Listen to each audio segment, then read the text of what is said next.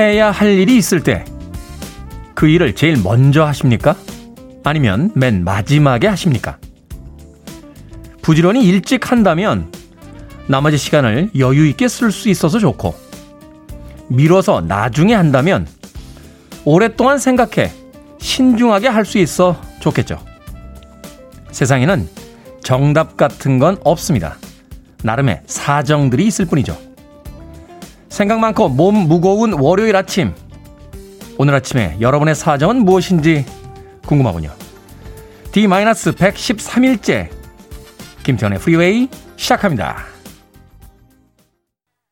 빌보드 kid의 아침 선택 김태훈의 프리웨이 저는 클 태 자 쓰는 테디 김태훈입니다. 자 월요일 아침의 첫 곡은 엔싱크의 I Want You Back으로 시작했습니다. 장희숙님 반갑습니다. 테디 비 오는 월요일입니다. 함께 합니다. 출근길 모두 안전운전 하세요 라고 문자 보내주셨습니다. 고맙습니다. 자 월요일 아침 비가 간간히 내리고 있죠. 이은희님께서는요 잘생긴 테디 오빠 오늘 중이라든 체험학습 가는데 일찍 일어나 도시락 싸고 있습니다. 대구는 아침부터 비가 조금씩 내리고 있습니다. 라고 대구 소식도 전해주셨습니다. 전국적으로 약간의 비 소식이 지금 예보가 되고 있으니까요. 출근길에 우산 꼭 챙기시길 바라겠습니다. 그나저나 체험학습이면 야외로 가는 거 아닙니까? 비 오는데 괜찮을지 모르겠네요. 중이라들 이은희님 아침 문자 보내주셨고요. 또 K81525113님 콩 가입하고 처음으로 글 남깁니다. 입담이 너무 좋아 시간 가는 줄 모르고 듣고 있습니다. 월요일 활기차게 화이팅입니다. 라고 하셨습니다. 예, 제 입담이요? 말 잘하는 사람들 많습니다. 예, 조심해야죠. 조심. 네, 입담이 좋다고 나대다가 예, 망하는 사람들 많이 봤습니다. 좋게 봐주셔서 고맙습니다. 8868님, 굿모닝 테디. 제게는 늘 핑계였는데 테디는 사정이라고 해주시는군요. 오늘도 그렇게 긍정적으로 살아야겠습니다. 하셨습니다. 핑계가 아니죠. 모두에게 각자의 사정이 있는 거죠. 누군가는 너무 피곤해서, 누군가는 심사숙고하기 위해서, 또 누군가는 뒤에 다른 일정이 있기 때문에 어떠한 일이 주어졌을 때 그 일을 빨리 하는 사람이 있고, 조금 뒤로 미뤄서 하는 사람이 있는 겁니다. 우리는 항상 뭔가를 빨리빨리 하는데 익숙해져 있다 보니까 무엇인가를 조금 뒤로 미루면 사회에서 강요도 안 했는데 자기 혼자 죄책감 느끼면서 그 일에 대한 어, 걱정이 들 때가 있습니다. 월요일 아침 조금 여유 있게 시작하시길 바라겠습니다. 자, 청취자분들의 참여 기다립니다. 문자번호 샵 1061, 짧은 문자 50원, 긴 문자 100원, 콩은 무료입니다. 여러분은 지금 KBS 2라디오 김태훈의 프리웨이 함께하고 계십니다. KBS 2라디오 yeah, 김태훈의 프리웨이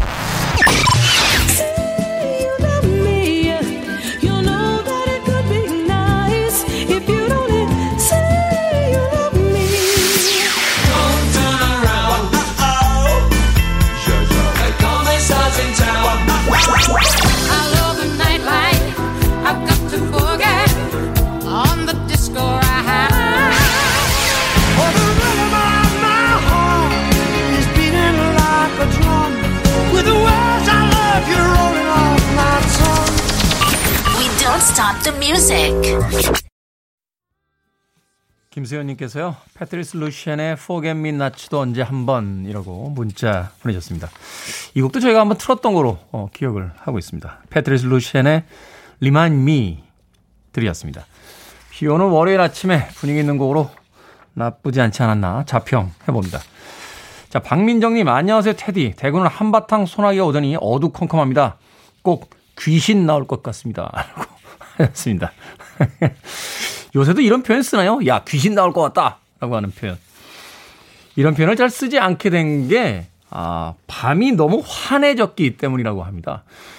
예전에 사실은 전기가 발명되기 전에 아주 어두웠던 시대에는 뭔가 있을 것 같잖아요. 저 시커먼 저기서 뭔가 튀어나올 것 같고. 그래서 사실은 귀신에 대한 이야기들, 알지 못하는 것에 대한 이야기들이 꽤 많았다고 하는데, 20세기, 21세기가 되면서 귀신들도 많이 사라진 것 같습니다. 밝은 곳이 너무 많다 보니까 머물 곳이 별로 없는 것 같아요. 어떤 의사 선생님이 그런 이야기 하시더군요. 어, 무수히 많은 어떤 퇴마사들보다 냉장고가 더 많은 귀신들을 없앴다.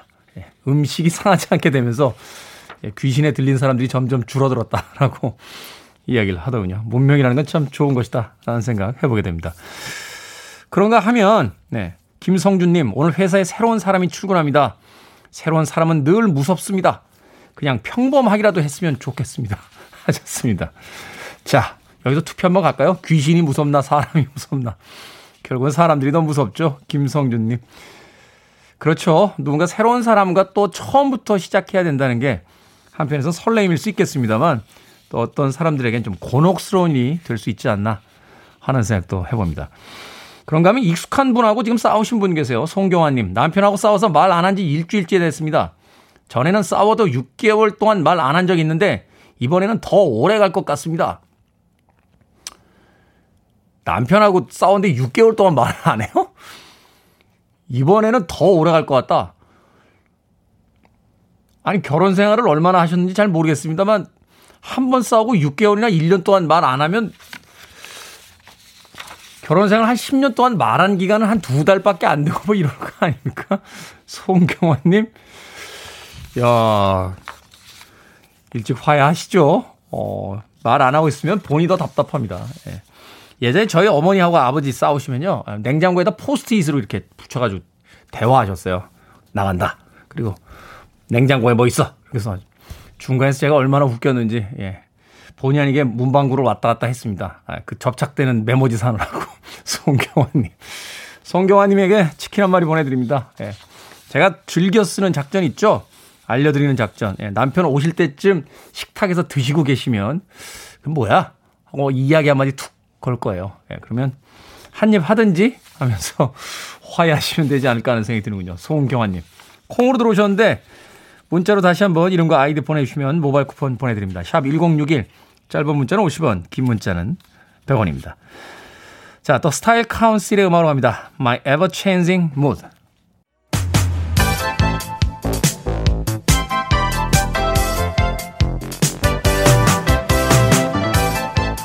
이 시각 뉴스를 깔끔하게 정리해드립니다. 뉴스 브리핑 최영일 시사평론가와 함께합니다. 안녕하세요. 안녕하세요. 자, 오늘 문재인 대통령 취임 4주년을 맞아서 네. 청와대 춘추관에서 특별 연설 및 기자회견이 있다. 그렇습니다. 어떤 내용이 될까요? 정확하게 임기 4년이 지나고 있고요. 네. 딱 임기가 1년 남았습니다. 그래서 오늘 문재인 대통령 이 11시에 청와대에서 이제 특별 기자회견을 여는데요.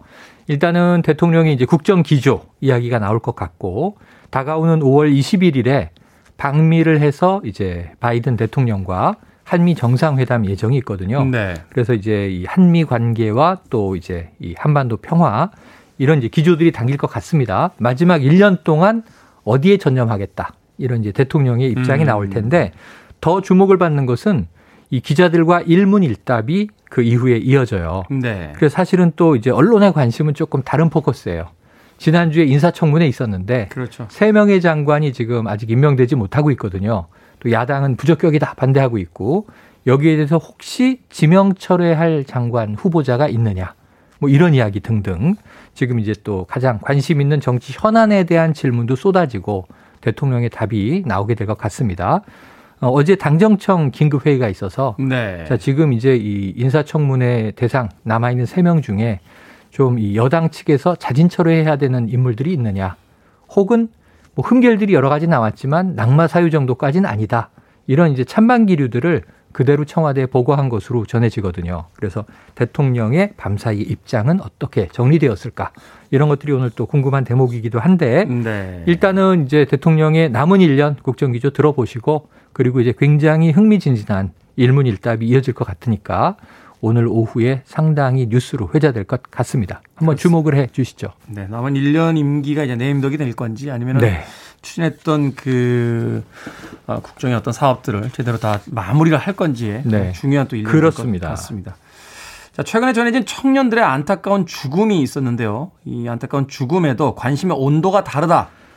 이런 반성이 일고 있습니다. 네네. 아, 이게 어떤 내용이죠? 언론 보도량 비교도 있었는데 사실 죽음을 비교할 수는 없습니다. 네. 죽음에 관한 우리 사회의 관심 혹은 언론 보도를 한번 비교해 보면서 우리가 뭔가 반성점을 얻자는 건데 여러분 너무나 잘 알고 계시고 이 자리에서도 지난주에 전해드렸던 네. 한강 실종 대학생의 안타까운 사망 사건 지난주에 발인이 있었고요. 이 손정민 군 사건인데 그런데 이제 이 발인 이후에도 미스테리들이 남습니다. 이 발인 때도 일반 시민들까지 가서 네. 문상을 다 했을 정도로 예. 관심이 높았잖아요. 그러면서 사망자의 가족 측, 이 아버지 쪽에서 이 우리 아이의 사인을 명명백백히 끝까지 규명해 달라. 그리고 이제 사실 몇 가지 좀 이제 이 의혹의 대목들이 있었어요.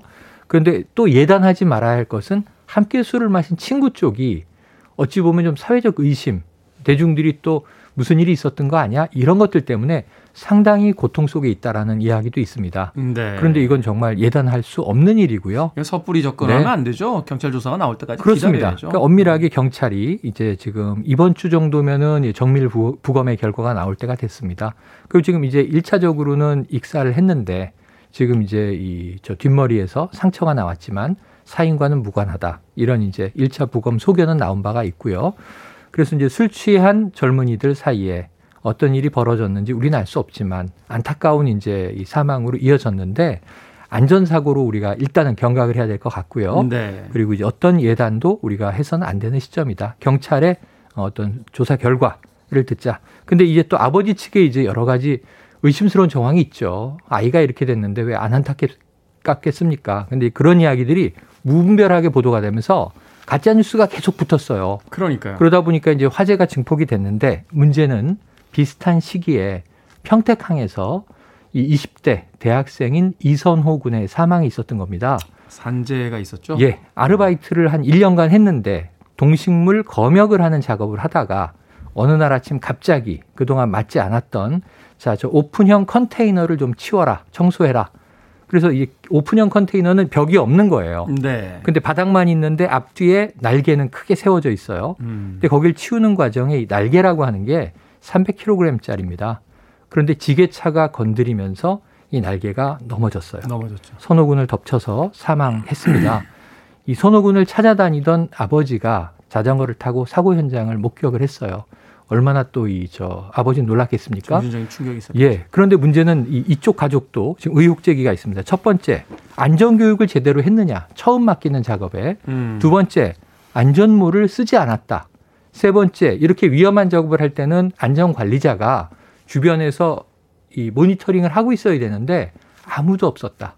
심지어 이제 2인 1조 작업이 아니라 혼자 작업을 시켰다는 거죠. 심지어 이제 본인의 원래 업무도 아닌데. 그렇죠. 그러니까 이제 보면은 그렇다면 이건 업체 측에 산재 과실이 명확한 거 아니야? 이런 생각이 드는데 이게 참 힘듭니다. 평택항의 경우가 이게 이제 해양수산청 관리하는 시설이에요. 근데 이것을 이 항만관리 전문 업체에 위탁을 줘요. 항만관리 전문 업체는 인력 파견 업체에 위탁을 줘요. 그러니까 지금 이 이선호 군의 경우에는 인력 파견 업체 소속이고 거의 매일매일 불러다 쓰는 일용직 근로자 상황이었던 겁니다. 그래서 여기에 대해서는 지금 최근에 중대재해 처벌법이 통과됐는데 네. 이게 내년부터 시행되는 법일 뿐만 아니라 50명 미만 사업장은 3년 유예가 돼 있어요. 그러니까 아무런 이제 해당이 되지도 않는. 음. 그래서 이선호 군의 죽음은 어찌 보면 우리가 공분했던 구의역 김군 사건 또 이제 이 태안 화력 발전의 어, 김용균 노동자 이 산재 사망 사건과 일맥상통한 부분인데 이 언론에서 주목을 잘 못 받고 있다. 예, 그러다 보니까 이제 한강의 이 사망 대학생 사건과 똑같은 20대 초반 대학생이에요. 그런데 이제 이 저 이선호 군 사건은 너무 비중이 다르게 다뤄지는 것 아닌가 하는 이제 언론에 대한 비판이 나오고 있습니다. 네. 심지어는 뭐 이선호 대학생 그 고 이선호 대학생의 어떤 사고는 그래도 언론을 탔지 산업 현장에서 이 재해를 당하는 젊은 청년들의 이야기가 네. 이렇게 언론을 타기조차 쉽지 않다. 음. 우리들의 공분이 분명히 있어야 되는 지점이다라고 또 여러 사람들이 이야기를 하더군요. 그렇습니다. 안타깝습니다. 그런데 또 하나 안타까운 소식이 있네요. 한 어린이집의 원장이 예, 극단적인 선택을 했다고요. 40대 원장이 예, 어린이집 원장이 사망을 했는데 이제 일단 극단적인 선택을 한 것으로 추정이 됩니다. 이 사망의 정황은 경찰이 그렇게 보고 있고요. 그런데 무슨 일이 있었는가 보면 한 맘카페에 이 어린이집에 대한 비판, 특히 아동을 학대하는 정황이 의심된다라는 이야기가 올라온 거예요. 네. 저는 해외에서 살다가 온 한 아이의 엄마입니다. 국내 들어와서 이 어린이집에 우리 아이를 맡겼는데 매일 상체기가 나서 돌아오더라는 거예요. 뭐 뺨에 긁힌 자국이 있었다. 뭐냐라고 선생님에게 물어봤더니 이게 과자 봉지에 긁힌 것 같다. 뭐 이런 이야기가 돌아왔고, 네. 그 다음에 뭐 이제 이, 뭐 입술이 부르튼다든가 이런 저런 저런 정황이 있어서 이제 CCTV를 봤는데, 자 아이가 이렇게 기어오르고 하는데 이 원장이 아동을 때리는 듯한 그런 장면이 있었다라는 거예요. 이 원장 측의 해명도 있습니다. 맘카페에서 워낙 시끄러워졌어요. 이 사안이. 그런데 원장은 아이들이 자꾸 기어오르는 습성이 있으니까 경고의 의미로 발을 톡톡 쳐서 경고한 건데 이건 아동 학대나 폭력이 결코 아닙니다라고 하는 이제 적극적인 해명이 있었어요. 네. 네. 그런데 나중에 밝혀진 게 그 CCTV 속에 기어오르는 아이는 그 글을 올린 엄마의 아이가 아니었던 거예요. 네. 그러면서 이것도 좀 이제 이 글을 글을 뭐 이제 의심의 글을 쓰는 건 좋으나 조금 왜곡이나 혹은 이제 이 과장 확대가 있었던 거 아닌가 하는 비판이 일어났는데 원장이 사망하고 나서 이 글은 다 삭제가 된 상황입니다. 그래서 사실은 이제 맘카페의 순기능도 있겠으나 어쩌면 과도한 몰이가 또 있었던 것은 아닌가 하는 비판도 나오고 있어서 이런 문제들에 대해서 우리가 어느 정도를 조심해야 하고 또 어느 정도는 어느 이 저 수준으로 문제 제기를 해야 하는지 조금 성찰이 필요한 대목이 아닌가. 무분별하게 이제 몰아가는 경우들도 왕왕 벌어지고 있다라고 하는 자성도 나오고 있네요. 그러네요. 우리가 무엇인가를 제대로 알기 전에 너무 쉽게 흥분하고 이야기부터 쏟아내고 있는 게 아닌가 하는 생각 해보게 됩니다. 자, 오늘의 시사 엉뚱 퀴즈 어떤 문제입니까? 네, 앞서 오늘 문재인 대통령이 청와대 춘추관에서 취임 4주년 대국민 특별 연설을 한다 하는 소식 전해드렸죠. 이 춘추관 청와대 기자회견 장소이자 출입기자 사무실로 사용되는 건물입니다. 춘추관의 춘추 여러 뜻이 있는데요. 봄과 가을을 뜻하기도 하고 해 그러니까 나이를 나타내기도 하며 네. 어 이제 이 어른들의 나이를 또 높여서 부르기도 하죠. 자, 어르신 춘추가 어떻게 되십니까? 이렇게 네. 얘기를 하는데 자, 여기서 오늘의 시사홍뚱 퀴즈. 성인이 되어도 나이값을 못하고 철이 덜 든 어른. 어, 이거 테디와 저 같은데요. 이런 사람들을 가리켜 무엇이라 할까요? 1번 철부지, 2번 생면부지, 3번 재개발부지, 4번 느그 아부지. 자, 정답 아시는 분들은 지금 보내주시면 됩니다. 재미있는 오답 포함해서 총 10분에게 불고기 버거 세트 보내드리겠습니다. 문재인 대통령 취임 4주년 특별 연설이 청와대 춘추관에서 있을 예정인데요. 춘추는 어른의 나이를 높여 부르는 말이기도 합니다. 성인이 돼도 나이값을 못하는 철이 덜 든 어른을 뭐라고 할까요? 1번 철부지, 2번 생면부지, 3번 재개발부지, 4번 느그아부지. 자, 문자번호 샵 1061, 짧은 문자 50원, 긴 문자 100원, 콩은 무료입니다. 뉴스브리핑 최영일 시사평론가와 함께했습니다. 고맙습니다. 고맙습니다.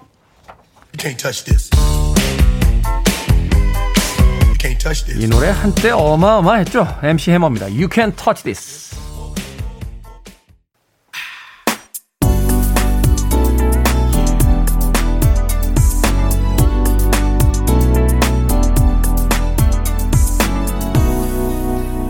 김태훈의 Freeway. 1978년도에 발표됐던 알리샤 브리지의 I Love the Nightlife 들으셨습니다. R&B와 디스코 계열의 음악을 주로 어, 발표했던 싱어송라이터였죠. 알리시아 브리지스, I Love the Nightlife. 자, 김혜숙 씨와 김소연님의 신청곡으로 띄워드린 곡이었습니다. 오늘의 시사 엉뚱 퀴즈. 성인이 돼도 나이값을 못하고 철이 덜 든 어른을 뭐라고 할까요? 정답은 1번 철부지였습니다. 강경희님, 1번 철부지요. 아직 소세지 반찬이 좋은 것 보면 아직 철이 덜 들었나 봐요. 하셨습니다. 아니, 소세지 반찬하고 철 드는 거하고 무슨 상관 관계가 있습니까? 예, 저는 지난 주말에도 저 혼자 떡볶이 만들어서 먹었습니다. 예, 이 나이에 떡볶이 직접 만들어 먹기 쉽지 않습니다. 강경희님. 제가 운동하러 가는 짐이 있는데요. 거기 트레이너가 되게 어른스러워요. 나이는 어린데, 예, 형 같기도 하고 어떨 때 보면.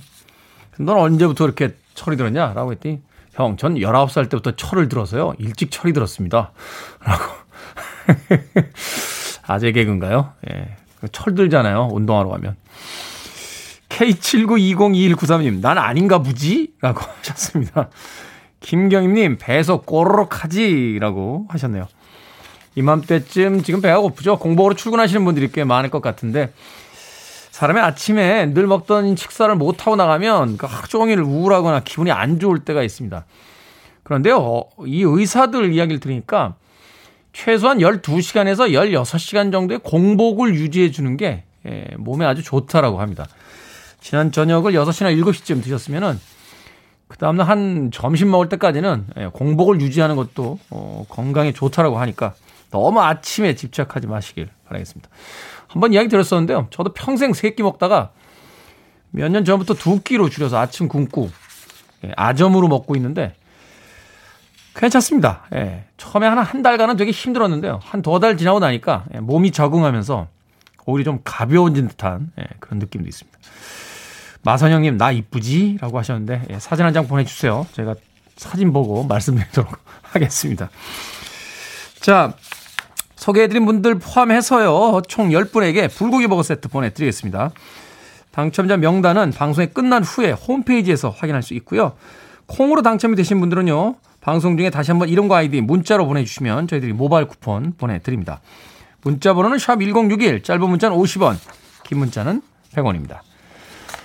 자, 장미환님, 파마를 하고 출근을 했습니다. 대리님이 역시 아줌마는 생머리보다 파마가 잘 어울린다니까. 그러는데 이거 칭찬인가요? 욕인가요? 하셨습니다. 액센트를 어디다 두느냐의 차이 아니겠습니까? 아줌마는 역시 생머리보다 파마가 잘 어울린다. 예, 파마가 잘 어울린다에 액센트를 주시면 칭찬이고요. 아줌마라는 이야기에 또 울컥 하신 것 같은데, 아줌마라는 게 욕은 아니잖아요. 예, 그죠? 아저씨, 아줌마라는 게 호칭, 지칭일 뿐이지 이걸 욕으로 받아들이면 안 되니까. 그래서 기분은 나쁘죠. 그 대리님 잘못하셨네. 아니, 그냥 장미아 씨는, 어우, 생머리보다 파마머리가 더 어울리는데 그럼 100점 받을 거를 역시 아줌마는 생머리보단 파마야. 라고 하면 50점도 못 받습니다. 장미아님, 속 푸십시오. 커피 한 잔 모바일 쿠폰 보내드립니다. 따뜻한 커피 드시면서 아침 기분 바꾸시길 바라겠습니다. 애프터 더 파이어의 음악으로 합니다. 데코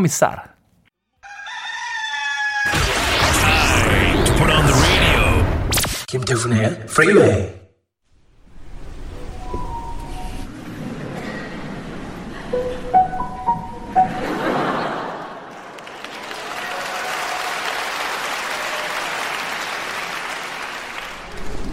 여보세요?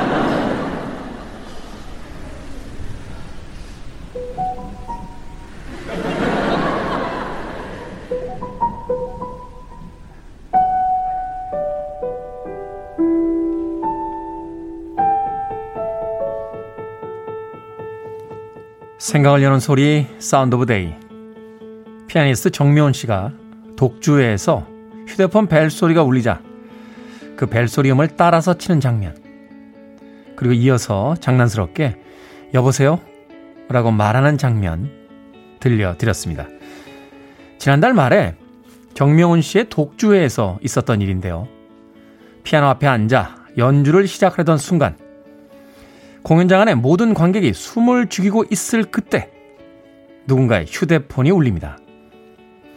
피아니스트는 물론 모든 사람들의 집중력이 한순간에 흐트러졌겠죠. 하지만 무심하고도 무례했던 누군가의 실수에 이 거장은 재치 있고 여유롭게 대처합니다. 눈살을 찌푸리고 있었을 다른 관객들에게 웃음까지 주면서 말이죠. 덕분에 분위기는 한결 나아졌고 사람들은 다시 연주에 집중할 수 있었습니다. 다른 사람의 실수에 화가 난다고 무조건 감정을 표출하는 것. 문제 해결에 아무런 도움이 되지 않죠. 감정에 휘둘리지 않고 현명한 대처법을 찾는 노련함과 여유. 우리가 거장에게서 배워야 할 태도가 아닐까요? 하지만 공연장에서 휴대폰 관리는 필수라는 점 다시 한번 기억하시기 바랍니다. You're listening to one of the best radio stations around. You're listening to 김태훈의 Freeway. You must be a special lady. What are you singing first and No, Harry, I'm singing second, man. And a very exciting girl. I'll bring that bass out, man. 빌보드 kid의 아침 선택 KBS 2 라디오 김태훈의 프리웨이 함께하고 계십니다. 이희숙님, 출근길 월요일인데 기차 타고 어디론가 훅 떠나고 싶은 건 왜일까요? 희숙 씨가 특별한 분이라서 그렇습니다. 길들여지지 않는 거죠. 레이 굿맨 앤 브라운, Special Lady 1부 끝곡입니다. 2부에서 뵙겠습니다.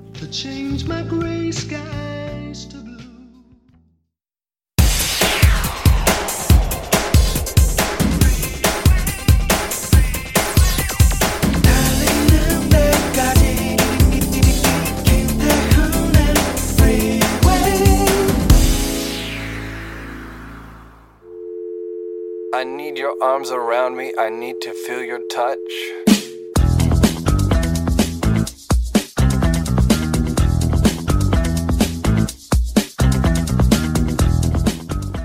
영감이 없네. 강금연. 내가 글 쓰는 걸 영감한테 자랑하고 싶다.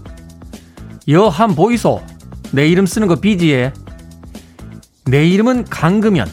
칼라카이. 영감이 없네. 내 기분 강달막 이웃집 할망구가 가방 들고 학교 간다고 놀린다. 지는 이름도 못 쓰면서 나는 이름도 쓸 줄 알고 버스도 안 물어보고 탄다. 이 기분 니는 모르제.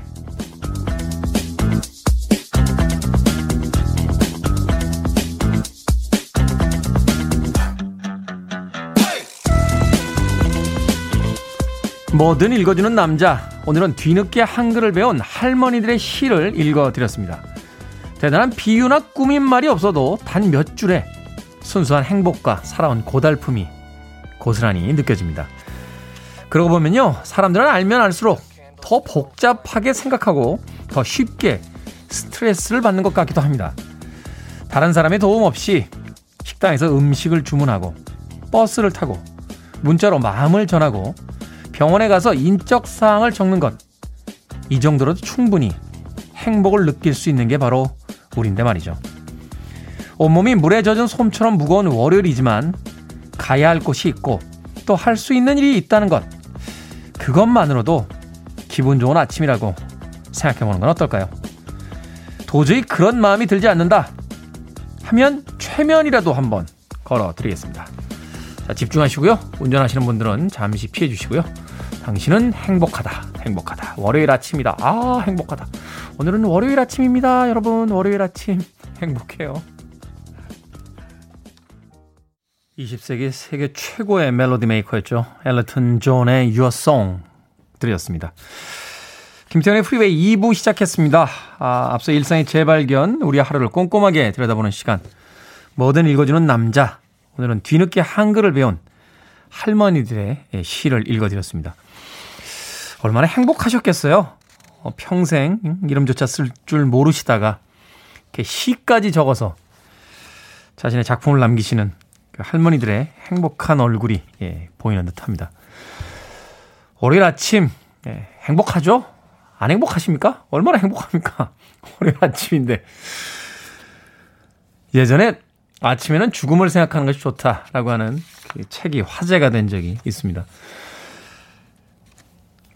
지난 주말에도요, 어, 문상을 하나 아, 다녀온 적이 있습니다.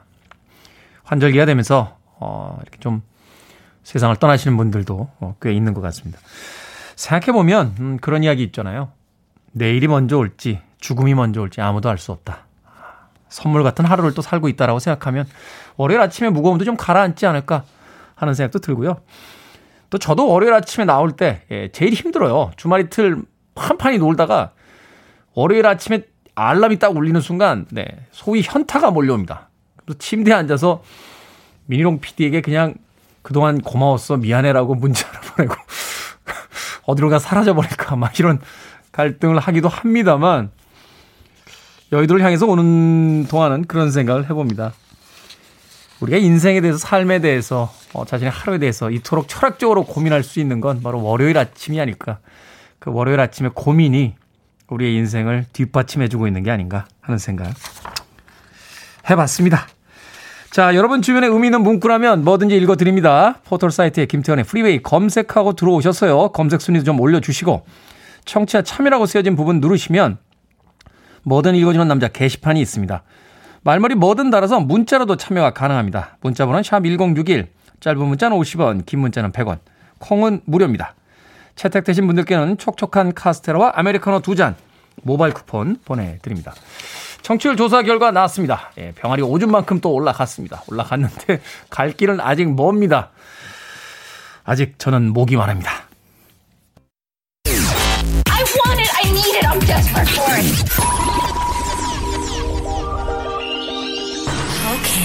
Do it. 김태훈의 Freeway.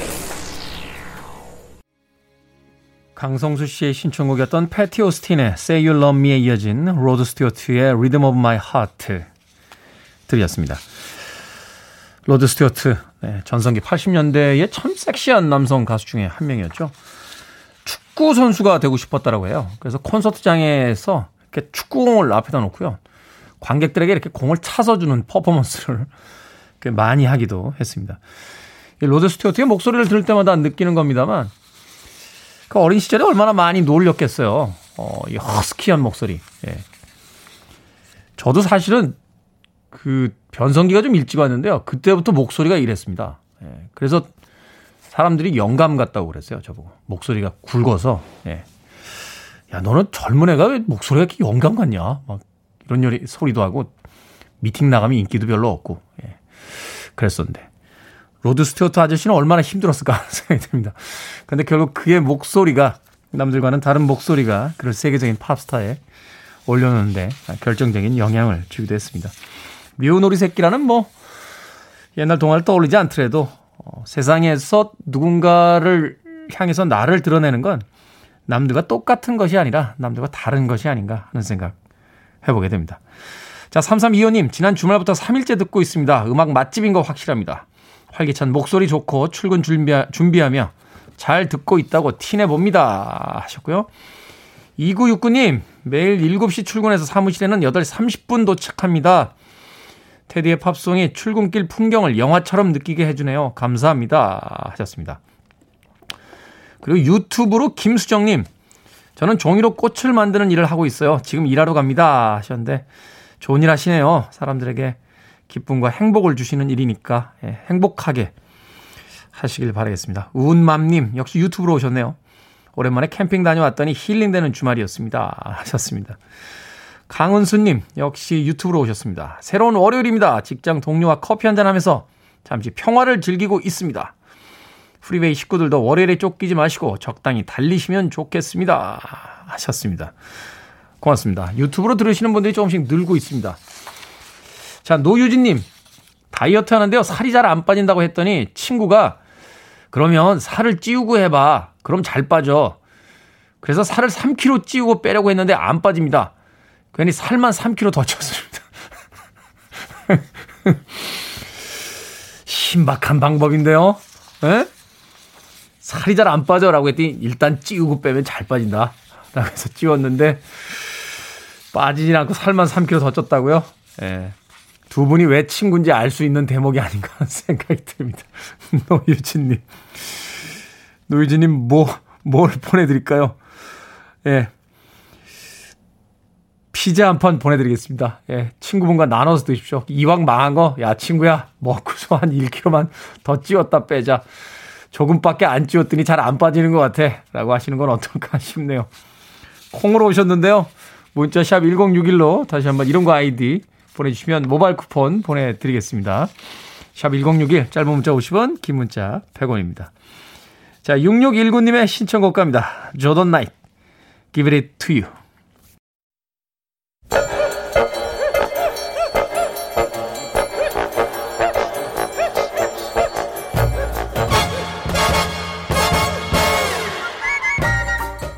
온라인 세상 속 촌철살인 해학과 위트가 돋보이는 댓글들을 골라봤습니다.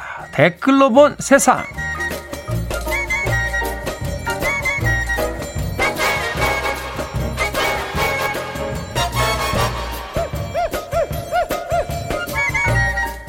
첫 번째 댓글로 본 세상.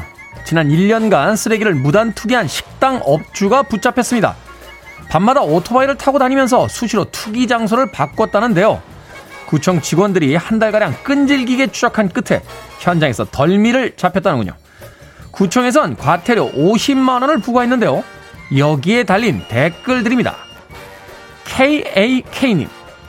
저는 길 가던 사람이 뭘 버리고 가길래 얼른 뛰어가서 저 저기요 이거 떨어뜨리셨는데요 하고 주워준 적 있어요. 스타님 아니 치우는 분은 얼마나 스트레스 받으셨을까 잡혔다니 다행이네요.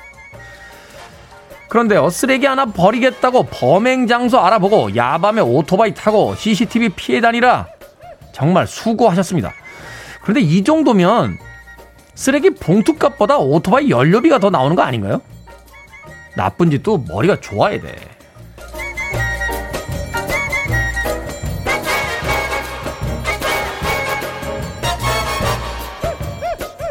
두 번째 댓글로 본 세상. 유명한 평양 냉면집 30곳의 평균 가격이 11,333원을 기록했다는 조사가 발표됐습니다.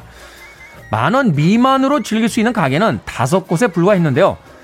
네티즌들은 그 가격이면 차라리 국밥을 먹겠다.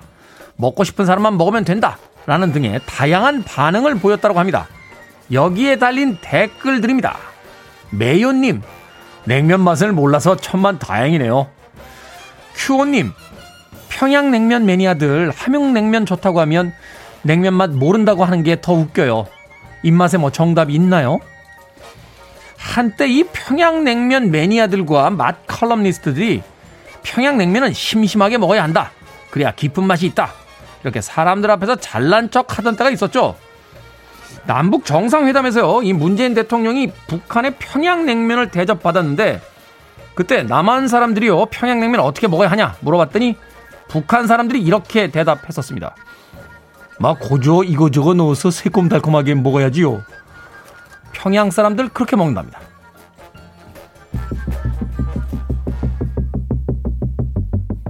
벤 헬렌입니다. Why can't this be love?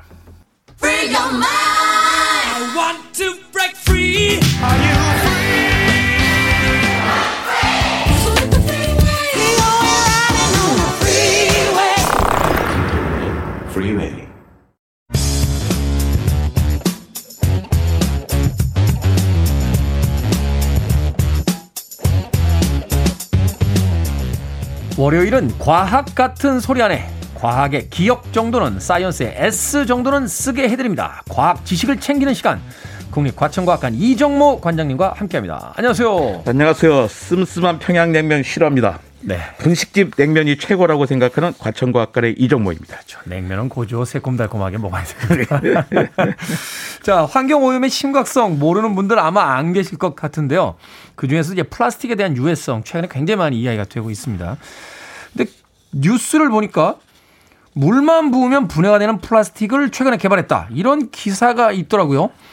어떻습니까? 이 플라스틱.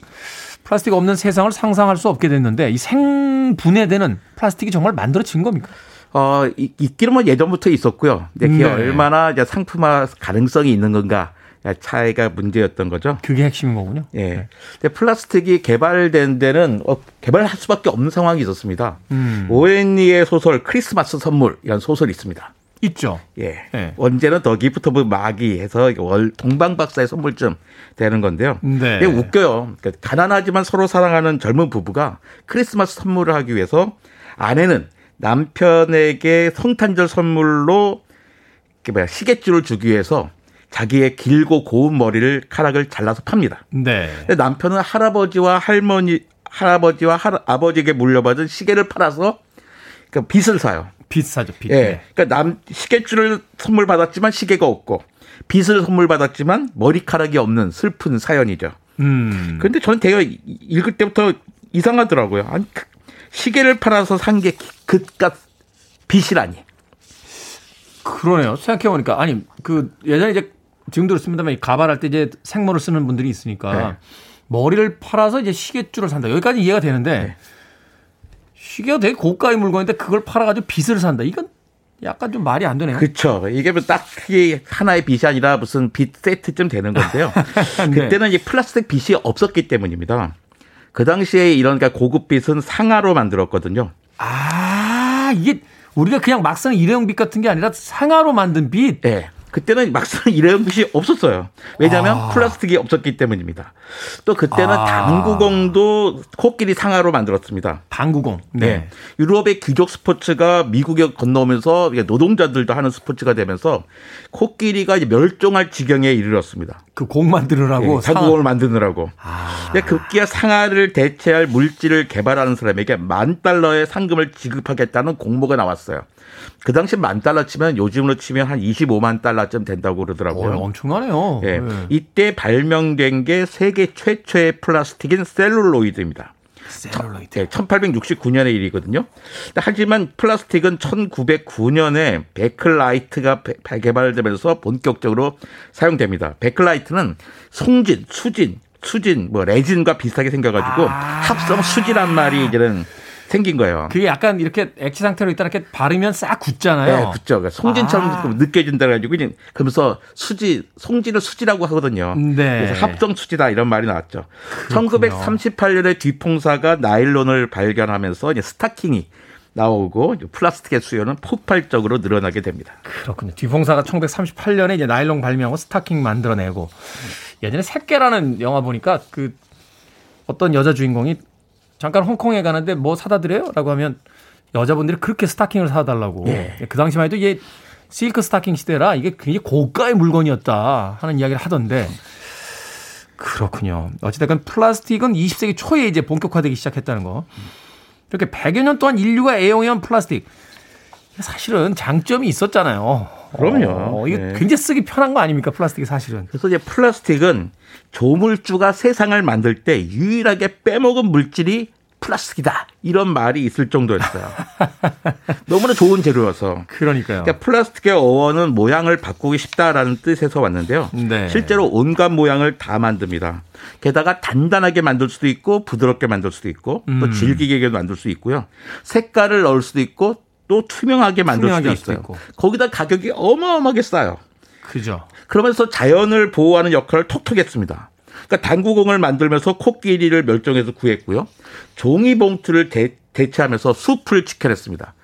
우린 지금은 플라스틱 그러면 뭐 쓰레기라고 생각하지만 나올 때는요 이게 숲을 지키는 자연 친화적인 제품이었어요. 저희 어릴 때만 해도 막 종이 아껴 쓰라고 그 종이 만들기 위해서 나무가 몇 그루가 베어지는 줄 아냐고 막 이런 잔소리들 막 하고 그랬었는데 그러네요. 그러니까 플라스틱이 사실은 인류의 어떤 구원처럼 이렇게 발명이 된 거잖아요. 예. 근데 이게 이제 단점이 이제 드러나기 시작하면서 지금에 와서 이제 굉장히 배척당하기 시작하는 건데. 그 단점이 바로 장점에서 왔어요. 그 단점이 뭐냐면 너무 싸다는 거예요. 너무 싸다 보니까 소비량이 엄청나게 많습니다. 그러니까 아. 비닐 봉지만 따져봐도요. 전 세계에서 사용되는 비닐 봉지가 1초에 2만 4천 장이에요. 1초에 2만 4천 장이 2만 4천 장이 전 세계에서 쓰였습니다.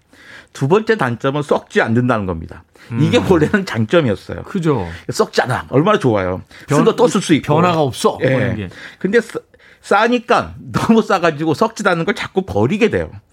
이 버렸더니 썩지를 않아. 음. 그러니까 플라스틱이 땅에 썩는데 대략 500년 정도가 걸리거든요. 아, 썩긴 썩는데 한 500년 걸린다고요? 예. 그러니까 안 썩는 거죠. 그렇게 되면. 그렇죠. 그러니까 이제 안 썩으니까 불에 태웠단 말이에요. 불에 태웠더니 환경 호르몬이 나옵니다. 음. 또 썩지 않고 쪼개지면서 미세 플라스틱이 돼가지고요. 이게 강과 바다에 사는 생물에게 쌓여서 결국 우리 사람의 몸까지 들어오고 있죠. 너무 싸다는 게 단점이다. 예. 아. 얼마 전에도 어떤 다큐멘터리 보는데 이 물에 그 이 비닐봉지가 떨어졌는데 고래들, 돌고래들 같은 경우가 이게 해파리인 줄 알고 예. 이걸 그냥 먹는다는 거예요. 고래, 거북이 이런 애들이 네. 좋아합니다. 그래가지고 결국 그게 이제 기도를 막고 이제 음. 장에 쌓이면서 이제 죽어간다는 거 하는 건데 다 너무 싸기 그렇죠 비싸면 이걸 버리겠습니까? 그래서 최근에 일회용 플라스틱 사용 줄이자 특히 이제 뭐 빨대 같은 거 그 쓰지 말자 예. 이런 분들 많고 또 분리수거 열심히 하는데 이야기를 들어보니까 이 플라스틱 재활용률이 그렇게 높지가 않다며요? 그러니까 재활용은 사실 좋은 방법이에요. 근데 그다지 효율적인 방법은 아닙니다. 그러니까 재, 재활용하려면 수거하고 세척하고 분리하는 과정을 해야 돼, 거쳐야 되거든요. 그게 또 경제성이 잘 돈이 많이 들죠. 또그 네. 과정에서 에너지도 소비, 소모되고 덩달아 환경에 안 좋은 가스도 배출됩니다. 음. 실제로 재활용은 매우 어려워요. 한 가지 재료로 만들지 않고 여러 가지 재료가 섞인 경우가 많기 때문이죠. 투명한 페트병은 재활용이 좀 쉽지만 불투명 페트병은 어려워요. 음. 또 라벨을 벗겨서 배출하지 않으면 일일이 손으로 벗겨야 하고요. 또 샴푸와 로션통에 보면 왜 펌프가 달려 있잖아요. 누르면 네, 그 나오는. 펌프 안에는 금속 스프링이 또 들어 있습니다. 그러니까 아. 그러다 보니 플라스틱을 분리 수거하긴 하지만 재활용되는 양은 전 세계적으로 10%가 안 되는 수준이죠. 그래서 플라스틱을 쓰되 분해가 되는 플라스틱을 쓰자라는 연구가 연구의 욕구들이 있는 거죠. 우린 플라스틱 없이는 못 살겠어. 근데 음. 플라스틱이 좀 분해가 되면 어떨까? 그러면서 값도 살짝 있으면 사람들은 아껴 쓰면서 잘 버리지도 않고 버려도 분해가 되니까이죠. 그러면서 생분해 플라스틱 시장이 점점 커지고 있습니다. 생분해 플라스틱 시장. 음악 한 곡 듣고 와서 계속 이야기 나눠보도록 하겠습니다. 카멜리아님의 신청곡으로 갑니다. 제이거 앤 에반스의 In the Year 2525. 제이거 앤 에반스의 In the Year 2525 들으셨습니다. 빌보드 키드의 아침 선택, KBS 2라디오, 김태훈의 프리웨이, 월요일 코너죠. 과학 같은 소리 안에 우리를 좀 더 똑똑하게 만들어주는 시간. 국립과천과학관의 이정모 관장님과 오늘은 생분해 플라스틱에 대해서 알아보고 있습니다. 생분해 플라스틱 이게 정확하게 어떤 의미입니까? 그러니까 플라스틱은 석유로 만듭니다. 네. 그러니까 탄소와 수소로 되어 있다는 뜻이에요. 네. 그러니까 생분해된다는 것은 결국 탄소가 이산화탄소가 되고 수소 부분은 물이 돼서 자연으로 돌아간다는 거죠. 아, 플라스틱이 이제 분해할 수만 있다면 물과 이산화탄소로 자연으로 돌아간다. 그렇죠. 그러면 어. 뭐 우리 광합성한테 쓰면 되는 겁니다. 네. 그러니까 플라스틱의 생분해는 네 단계로 구성돼요. 그러니까 플라스틱 표면이 빛이나 열에 노출돼서 틈이 생깁니다. 음. 여기에 미생물이 침투하면서 플라스틱을 잘게 쪼개요. 미생물이 분비한 효소가 플라스틱 분자의 결합사슬을 끊고요. 그러면 커다란 분자가 작은 분자로 변합니다. 이 작은 분자를 미생물이 흡수해서 소화시켜 버립니다. 어. 그 결과로 자동차 머플러에서 나오는 게 딱 두 가지거든요. 정상적이라면 네. 물과 이산화탄소가 나와야 되는 거예요. 아 그렇죠. 이렇게 연기로 이산화탄소 나오고 물을 물을 이렇게 흘리면서 가잖아요. 그렇죠. 네. 어. 마찬가지로 미생물이 그러니까 플라스틱을 먹은 미생물은 이산화탄소와 물을 배설하게 되는 거죠. 그렇군요. 아 그래서 자동차 그 배기 그 관에서 그 물이 떨어지는 이유가 그런 거군요. 예, 거기 석유가 석유가 뭐 탄소와 수소에 있는데 그 수소 부분이 산소와 결합해서 물이 되는 거. 네. 그렇다면 이 생분해 플라스틱 어떻게 만들 수 있습니까? 이거 굉장히 획기적인 발명인 것 같은데. 예, 재료가 좀 여러 가지가 있어요. 그뭐 시청자분이 올리, 청취자분이 올리는 것 중에도 가격의 문제가 아니라는데 음. 결국 가격이 가장 중요하죠. 그러니까 재료가 중요한데 몇 가지가 있는데 가장 활발히 연구되고 있는 것은 옥수수 녹말로 만든 PLA입니다. 네. 아, PLA 말고도 뭐 많아요. 많은데 그러니까 많으면 이거 정신이 없잖아요. 그러니까 가장 중요한 거 하나만 네. 해줘. 이 PLA를 땅에 묻으면 썩어요. 옥수수 녹말로 만든 거니까. 네. 그런데 아주 자연스럽지는 않습니다. 조건만 맞으면 6개월 안에 90% 정도가 분해되는데요. 어, 엄청나네요. 예. 근데 그 조건이라는 게 58도 이상의 온도와 70% 이상의 습도입니다. 이것을 와, 어떻게 맞춰요? 58도요? 네. 그러니까 어. 70도에 10도는 어떻게 맞추겠는데 물 계속 부어주면 되니까 네. 58도 이상의 온도를 맞출 수가 없잖아요. 겨울에는 안 썩는다는 거 아니에요? 그렇죠. 이 연구하느라고 고생을 했지만 별로 도움은 안 되는 것 같아요. 음. 그러니까 우리한테 필요한 건 상온에서 보통 이 실내 온도에서 분해되는 플라스틱이 필요하죠. 네. 그러니까 지난 22일 날 네이처지에 미국 연구팀의 새로운 플라스틱 연구 논문이 실렸는데요. 이 플라스틱은 땅에 묻고 따뜻한 물만 부어주면 상온에서 일주일 만에 80%가 사라집니다. 아, 일주일 만에 80%나요? 예, 이 플라스틱 이 플라스틱도 기초는 PLA, 즉 옥수수 녹말이에요. 옥수수 녹말. 예, 연구팀은 플라스틱을 만들 때 PLA 분해 요소를 아예 함께 넣었어요. 아. 그랬더니 분해 속도가 엄청나게 빠르고 조건이, 조건이 좋아진 거죠. 또 네이처지에는 지난 4월에도 그러니까 분해 플라스틱 그 논문이 하나 실렸거든요. 이건 프랑스 연구팀 결과인데요. 네. 플라스틱 페트병 하나를 10시간 안에 90% 분해하는 효소를 발견했습니다. 어. 그러니까 생분해성 플라스틱도 여전히 몇 가지 문제가 있습니다. 어설프게 썩으면 미세 플라스틱이 생기는 원인이 되기도 해요. 아, 그냥 쪼개지기만 하고 완전 사라지지 않을까. 예. 아. 또 PLA 원료가 옥수수 같은 작물이다 보니까 경작 상황에 따라서 원료의 공급과 가격의 안정성이 떨어진다는 걱정도 있습니다. 그렇겠네요. 올해 왜 이렇게 일회용 용기 안 주세요? 그러면 옥수수 옥수수 값이 올랐어요. 값이 올랐어요. 자, 그러면 옥수수 말고 또 다른 생분해 플라스틱이 또 있습니까? 그러니까 PBAT라는 것도 있는데요. 이건 화석 연료를 기반으로 만듭니다. 그러니까 우, 그러니까 잡아당기는 힘이 좋아요. 잘 잡아당겨도 음. 잘안 끊어집니다. 네. 그 다음에 열에도 강하고요. 또 일정 기간 동안 유지 가능한 내구성, 적절한 생분해 시간, 그 뛰어난 가공성 같은 장점이 있습니다. 근데 PBH는 재활용이 어려운 농업용 비미, 비닐이나 어망 등에 활용합니다. 와. 또 pH라는 것도 있는데요. 행에서 100% 생분해될 수 있는 소재라서 미생물 합성계 생불해성 플라스틱입니다. 네. 아, 무슨 말이 정말 어렵네요. 어렵네요. 네, 어찌되건 네. 해양에서 바다에서 100% 생분해가 된다. 어, 네. 어, 어. 그 되게 뭐그 뭐 양분 미생물의 양분의 저장 형태나 배설물 형태로 생산한 고분자를 원천 재료로 사용하기 때문에 네. 생분해성이 너무나 뛰어나긴 합니다.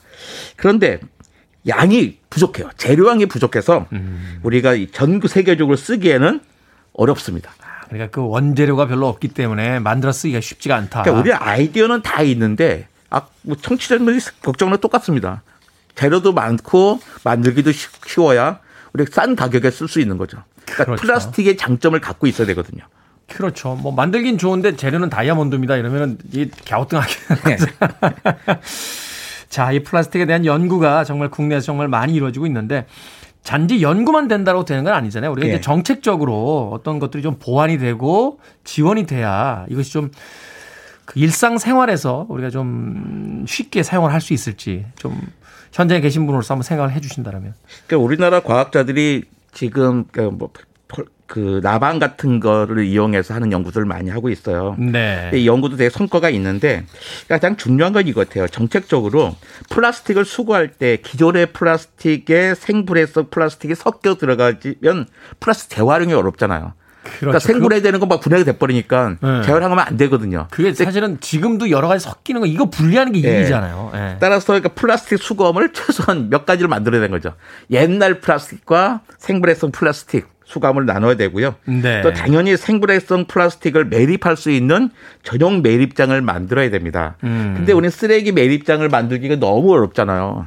그래서 지금부터 서울하고 인천, 뭐 경기 사이에 서울 또 사이에 신경전 엄청 그, 하고. 그렇죠. 네. 신경전도 있는데요. 가장 중요한 거는 아무튼 쓰레기 아무튼 플라스틱 사용량을 줄이는 겁니다. 그러네요. 네. 중요한 것은 대체품을 찾는 노력과 함께 우리의 어떤 소비량을 예. 줄이는 게 가장 근본적인 대책이 될 거다. 나중에 우리는 옥수수는 먹지 못할 수도 있습니다. 플라스틱 만들어. 할머니들이 파시던 그 옥수수 값이 폭등할 수 있는 위험을 가진 미래입니다. 자, 과학 같은 소리 안에 환경 오염을 줄이는 플라스틱에 대해서 지금까지 국립과천과학관의 이정모 관장님과 이야기 나눠봤습니다. 고맙습니다. 감사합니다.